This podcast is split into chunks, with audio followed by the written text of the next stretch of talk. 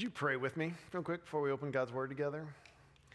Father, I just thank you for this time that we have.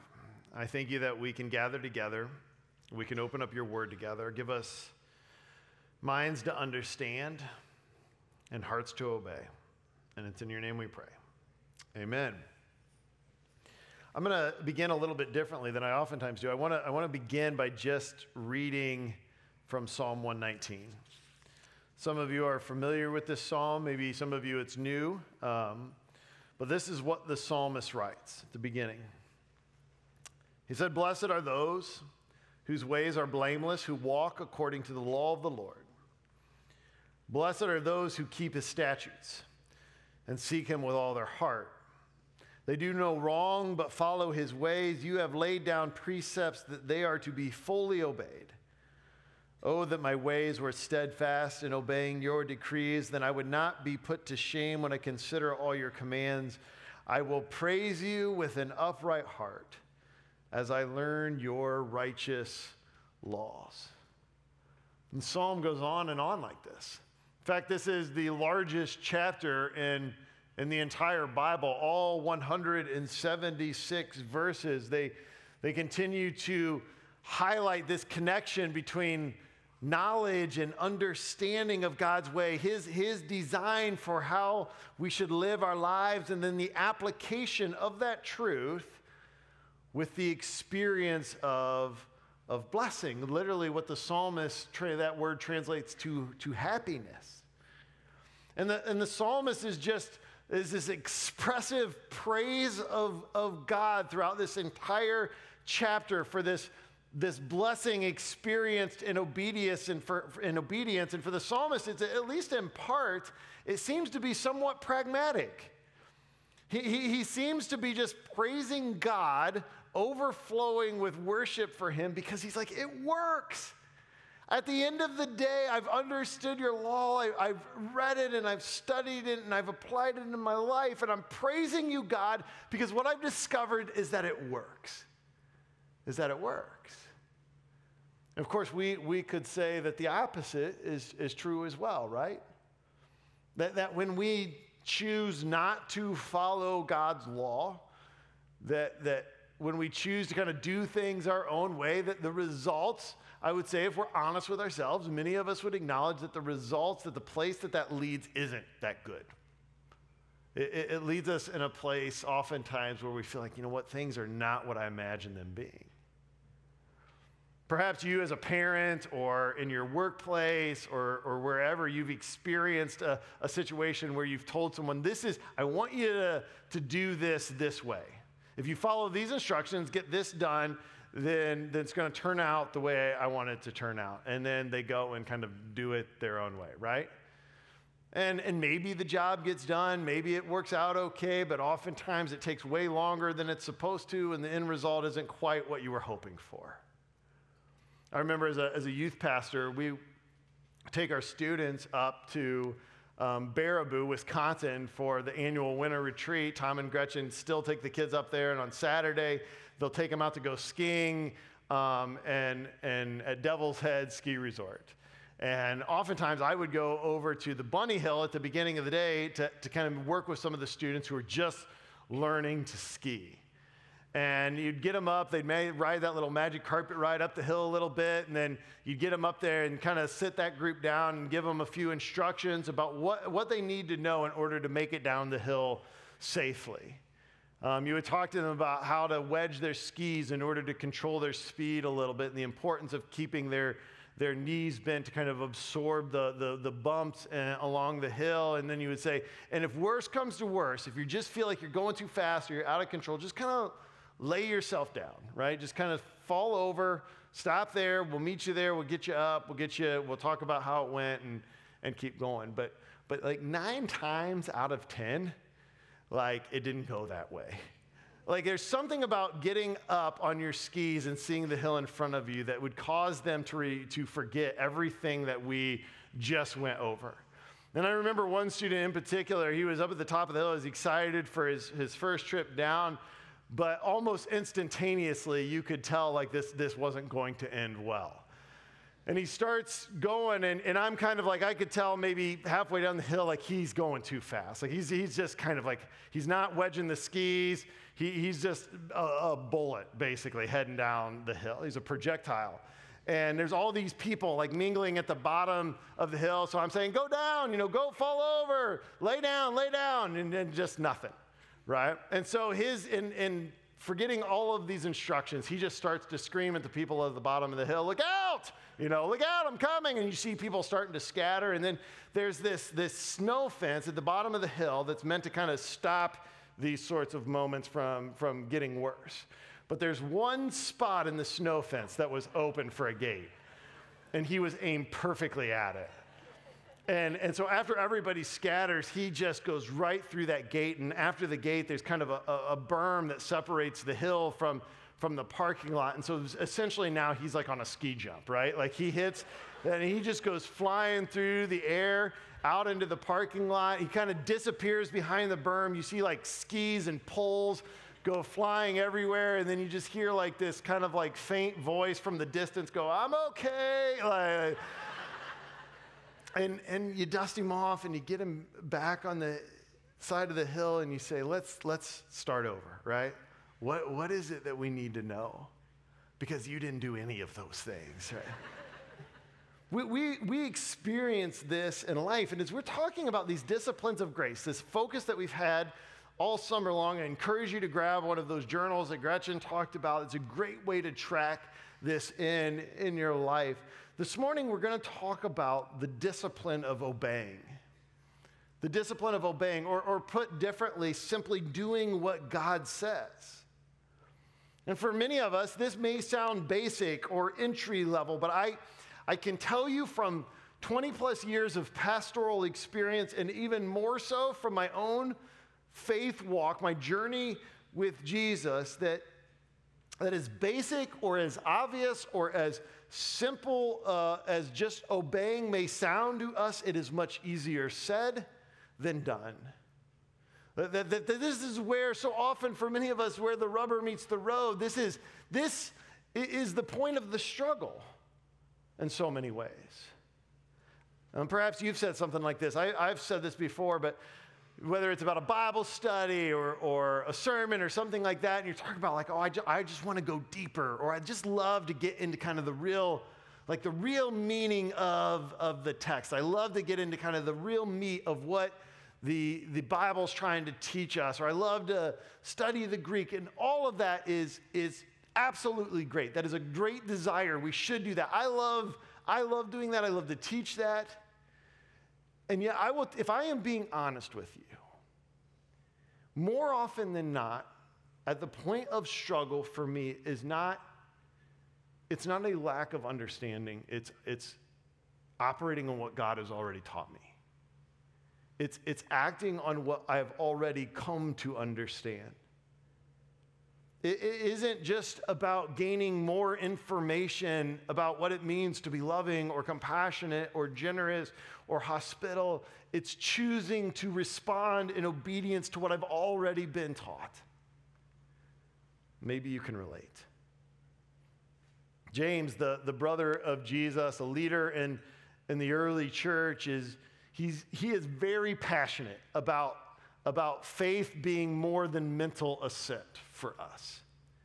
That, that it's, it has to manifest itself in, in obedience, it has to be lived out in, in action. And so it comes as no surprise that this is, is a topic or an issue that he addresses quite poignantly. So if you turn to James chapter 1, we're going to look at a few verses. This is about midway through the chapter. So James is kind of, he's, he's midway through a thought that he is teaching the church here. And this is where we pick it up now in verse 19. He says, My dear brothers and sisters, take note of this. Everyone should be quick to listen, slow to speak, and slow to become angry. Because human anger does not produce the righteousness that God desires. Therefore, get rid of all moral filth and evil that is so prevalent, and humbly accept the word planted in you, which can save you. Do not merely listen to the word and so deceive yourselves. Do what it says. Anyone who listens to the word but does not do what it says is like someone who looks at his face in a mirror and after looking at himself goes away and immediately forgets what he looks like. But whoever looks intently into the perfect law that gives freedom and continues in it, not forgetting what they've heard, but doing it, they will be blessed in what they do.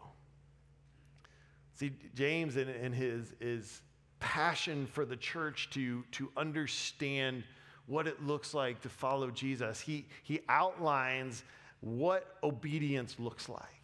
There's a couple things that I want to highlight here from James's teaching. I want to begin where James begins with a clear warning. He begins at the point of a clear warning. He says in verse 22, he says, Do not merely listen to the word and so deceive yourselves. And then he immediately follows it up with this, this illustration. He's like, that to do that would be the equivalent of, of looking in a mirror, seeing yourself, seeing your needs, seeing your condition, getting an accurate reflection, and then walking away and, and totally or completely forgetting what you just took in. When I was a, um, leading one of our teams down to Puerto Rico uh, many years ago, we stayed in this small little little church, not a ton of room. The kids had mattresses just kind of out on the floor, and and there was just a little bit of bathroom space. And so they kind of designated the indoor bathrooms that were in the church. They said, okay, we'll, we'll set these aside. We'll let the girls use these. And then for the guys, they brought in um, some porta potties that they set outside the church. And those, those were our bathroom facilities for the week. And um, the, the one thing about a porta potty, um, not the one thing, one of the things about a porta potty is that they, they don't contain a mirror, right? At least not the ones I've been in. And, and so, really, I went through most of that week without really getting a good look at myself you're working out in the hot sun, you're, you're running a, a VBS program. Was, it was so hot, you're just constantly drenched and sweat. And so at the end of the week, I'm, I'm taking the students to the airport. I have a flight the next day. I'm going to go down to meet one of our other teams in Ecuador or Mexico and drop them off. And I, I check into the hotel that I'm, I'm staying at to wait for my flight. And I should have noticed that in the lobby, people sort of looked funny at me but it didn't really, it didn't occur to me to think much of it. I just, you know, I check in and I go up to my room, and for the first time in over a week, I, I got a good look at myself. And the news was not good, right? Like my, my hair was a mess. This is like back in the day before I had a beard. Like I had this scraggly, like half grown beard. I had uh, paint all over my shorts, which I should have been able to notice that without a mirror, and a rip in my t shirt and and and I looked like a mess. And that's one thing, right? That's that's if I get this information, now I have that information and I can act on it. But if I were to walk away from that mirror and completely forget what I had just seen and go out and, and make a reservation at a restaurant or or go someplace where the expectation is that you're going to come in a presentable manner, that would be completely inappropriate. And this is, this is what James is sort of setting up for us as it relates to moments when we take in God's word, we understand it, maybe we know it, but then we don't act on it. James, James shows us here, he gives us this teaching, this instruction about the early church, how he wants us to live. He says this, he gives us this moral imperative. He says, Be quick to listen, slow to speak, and, and slow to become angry. He's like, I, I want you to get rid of all this moral filth and this evil that's just so prevalent. I want you to humbly accept this, this word that's been planted in you. I want you to, I want you to humbly accept the transformative truth of the gospel which saves us, he says. And then he says, Be careful. Be careful that you don't hear this truth, that you don't even take it in and understand it, and then walk away and do nothing with it. Because According to James, that would be the equivalent of, of looking into a mirror, understanding our condition, our need, and then, and then turning around, walking away, and completely forgetting what we just saw. Completely forgetting that, that encounter with truth. Essentially, according to James, he's saying, hearing God's word, remember that the, the early church oftentimes would gather in public places for the, the corporate reading of God's word. He's saying, hearing that in that moment, he's saying that isn't enough. It's not sufficient to hear the truth of, of God's word and yet not act on it or live it out. According to James, he's saying you, you are essentially lying to yourself. And he says, Church, don't, don't be deceived. Don't hear it and know it and understand it and then leave as if nothing in your life has changed. See, for years when, when I would read the book of James, James came across to me as, as harsh. So the, the, the church that James is writing to is they're scattered because of a result of, of persecution. Like they're facing really difficult times. And sometimes when I read James, I was like, man, that it just feels like it lacks grace or that James is just kind of an angry guy. But, but the more I've read this letter and the more I've understood what James seems to be trying to, to communicate to the church, he's, he's, not, uh, he's not a curmudgeon. This is, this is the heart of a pastor who desires to see the people under his care living in the fullness of, of the life that Jesus has made possible for them. And he's, he, he doesn't want them to just know about it, he wants them to experience it. He, he wants the transformative truth of, of God's word to be their reality. And when he's saying it, he says it with, with passion, almost with, with desperation. James understands that there are these competing authorities in, in our world that the, that, that the church is experiencing. It's on the one hand, it's what Paul refers to in Romans chapter 12 as the pattern of this world. The, the sort of the default operating system of the world that we're born into where, where we are our own greatest authority and it's about advancing ourselves as quickly and as highly as possible and, and everyone around you is sort of just a means to an end, right? But James is saying that this, this pattern of this world, this way, he's saying it's, it's a spiritual uh, Ponzi scheme, if you will. It makes all of these promises. You might even experience some, some early returns, but he's saying it ultimately leaves you in a place of destitution, emptiness, and, and, and alone. But then he says, in contrast to this, it's, it's, this is what we have in God's Word. We have, we've been taught the way of Jesus, we've been taught about his, his upside down kingdom. And at times it sounds counterintuitive to us, where the first will be last and the, last will be first, where the, greatest among us is going to be a, a, sermon, a servant of all. And, and sometimes it just simply sounds too good to be true where grace and forgiveness are available not because we've done something to earn it or we have accomplished that in some way, not that we've gathered ourselves together enough to be acceptable for God. He has accomplished it for us and He's given it to us as a gift. And He talks about this way of Jesus and He says, the promise of grace, and it all leads us to life. It, leads us to what Jesus calls in John chapter 10 the, the full life. But he begins with a warning. He's saying, don't, don't be deceived. Don't, church, don't fall for it. Don't, don't merely hear the truth of, of God's perfect way and then go out and live according to the pattern of this world. Because for James, for his passion for the church, he's saying it doesn't lead to life, it doesn't take you there. So he begins with this clear warning, but the clear warning is immediately followed up by a clear call, a clear and yet simple call in our lives. Look again at what James says in, in verse 22. Do not merely listen to the word and so deceive yourselves. Do what it says, he instructs us. Verse 25 But whoever looks intently into the perfect law that gives freedom and continues in it, not forgetting what they've heard, but doing it, they will be blessed in what they do. James is, is overt and clear. His instruction in light of that warning is to obey, is, is to do what it says.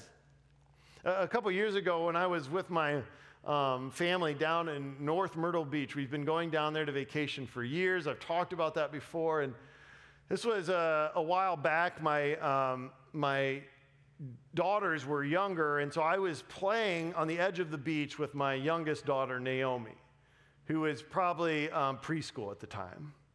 And I was kind of maybe like thigh deep, eh, or not thigh, calf deep in the water, and she's just kind of splashing around and playing. And then my two oldest daughters are out in the waves with their boogie boards, like with my mom, their grandma. They're playing and having fun and, and all that. And as I'm standing there with Naomi and I'm playing with her, I see um, in between where my two oldest daughters are at and where I'm at, like a, a, a four foot shark swim kind of right in between us. And, and mind you, this is also like when Shark Week is about to come on. And so I've like seen a thousand commercials of like a great white eating something. And, and so I, I immediately react, right? And I get Naomi and, and have her walk up on the, the, the sand and then walk out towards the girls, and I'm, but I'm also shouting instructions to them. Get in. I need you to get in, get, get out of the water now. And they're out there with their grandma just having fun, just playing. And my middle daughter sort of looks and like, Dad, we're fine. We're totally fine. We're safe. We're having fun. And that's when I got like that like dad face that you can get. You know, and I said, get out of the water now. And then like you could see kind of their countenance turn like, oh, all right, like he means business. And as they're walking out of the water, I grab them, I pull them in, and, and in that moment, what I'm needing from them, what I'm wanting from them, is to respond to what I'm asking from them because they know me, because they trust me. So they, they didn't have all the information I had. They, they didn't see everything that I saw in that moment. I was asking them to respond in obedience based on, on who I was, what I understood, and the relationship that we had together to respond in trust because they knew that, that I'm their dad, that, that I love them. See, this, the picture of obedience that James paints for us, there's a couple of things I want to, start, I, I want to just point out real quickly here about the nature of obedience. One is that, that for James, obedience begins at a point of knowledge and understanding. James isn't, he's not dismissing the idea or diminishing in any way the importance of encountering God's word. In fact, he, he emphasizes it. If you look up at verse 25, once again, three different times in this verse, he talks about the importance of understanding God's word. He says, But whoever looks intently into the perfect law that gives freedom, whoever reads it and continues in it, whoever is returning to it, not forgetting what they've heard, whoever is then remembering it, James is emphasizing the point of understanding and knowing God's word in our lives. Obedience for James begins with understanding. The psalmist in, in 119, he says it this way in verse 11 he says, I've hidden your word in my heart that I might not sin against you. See, to be obedient is we, we're dependent upon a knowledge and understanding of how God taught us to live and how He's equipped us with that through His Word. James is, is emphatic on this point. But he's saying this isn't this isn't the end. The end is not knowledge. The end is not just merely understanding. The outworking of understanding is when we put it into action. This is what James is asking of us. The second thing about obedience is that it, it, understands or it recognizes a greater authority. Obedience recognizes a, a greater authority. Obedience, by definition, is an act of submission to one who is greater than ourselves. And there is a, a, a lot that we could unpack here. In fact, I, I just even as I was preparing this week, and, and I was, I, I could recognize that point in my heart that was like recoiling to this. Because in my flesh, in my human nature, I still wrestle with that sense that I want to be in charge of me, that I am the captain of my own whatever, right? We, we still wrestle with this, but obedience comes when we recognize and understand and acknowledge that there is an authority greater than ourselves. And of course, this has been modeled to us by Jesus. If you flip over to Philippians chapter 2, Paul's instructing us, and he, and he says, I want you to have the same mindset of Jesus. This is in uh, Philippians 2, starting in verse 5. He says, In your relationships with one another, have the same mindset as Jesus Christ, who, being in the very nature of God, did not consider equality with God something to be used to his own advantage, but rather made himself nothing by taking on the very nature of a servant, being made in human likeness. And being found in appearance as a man, he humbled himself by becoming obedient to death, even death on a cross. See, Jesus, Jesus being fully God, fully divine, sharing in the work of, of creation, was willing to submit himself to the will of, of the Father and ultimately for our salvation. Now, if you are here this morning and you would identify yourself as a follower of Jesus, see, for me, it's, it's kind of this moment where I recognize, like, if, if, if he was willing to do that, I should be willing to do it. Like, that this is not too much to ask of me. Because the one who is my Messiah, my Savior, he was willing, as being fully God, to become obedient even to the point of death. Death on a cross, he writes. See, Jesus models for us what it looks like to be submissive, even as the one who carried all the authority. Finally, then, and I, and I think this is important obedience is relational. Obedience is relational. See, the question that, that I have to ask myself when I'm struggling with this whole idea is do I trust the one who is asking me to obey? Do I trust him? In James chapter 1, just a few verses earlier, once again, he says, Don't, don't be deceived, my brothers and sisters. He says, Every good and perfect gift is from above, coming down from the Father of heavenly lights, who does not change like shifting shadows. So if you go, if you go back to that moment on the beach with my daughters out there and, and, and me sort of calling to them and asking them to respond to what, to what I was asking of them, what was what I was relying on in that moment was the relationship. Was the fact that that they trusted me and that they know that I love them and that I want good for them. See, this is what James, everything that James is teaching us, it's all rooted in the character of God. It's all rooted in the, in the belief and the awareness that He is good and that He loves you. Because obedience isn't always comfortable. And it certainly isn't always easy, and it's not what we prefer, but it's good because it leads us to life. It's good because He is good, which is, is what James ultimately wraps up with here. And that is a clear result. A clear result. James 125, one more time, he says, But whoever looks into the perfect law that gives freedom and continues in it, not forgetting what they heard, but doing it, they will be blessed in what they do. So there's a, there's a result to obedience that James wants us to understand. Richard Foster, in his book, uh, The Celebration of Discipline, which is, is, is an excellent resource in everything that we've been talking about this summer. But he talks about one of the spiritual disciplines being a, a discipline of submission, or as we've been talking about it this morning, a discipline of, of obedience. And as he begins that chapter, he talks about how each discipline that he teaches on has a corresponding freedom that, that comes with it. And he writes this he says, Their value is a means of setting us before God so that he can give us the liberation that we seek. He says, The liberation is the end, the disciplines are merely the means. See, this is, this is what James is providing for us. It's the liberation that we seek and that we discover. It's, it's not in some misguided belief that we can act and live however we determine to be best. Right? That Paul actually refers to that as, as spiritual slavery. But freedom, But this, this blessing that James and, and, and the psalmist in 119 describe for us, he says, this is the result of trusting the God who created you and who loved you, who designed you for relationship with him, trusting the fact that you can obey him. Trusting the fact that he, he knows what's best for you and that he's designed you to live according to that. The freedom that is in, that we experience is when we live in alignment with our design.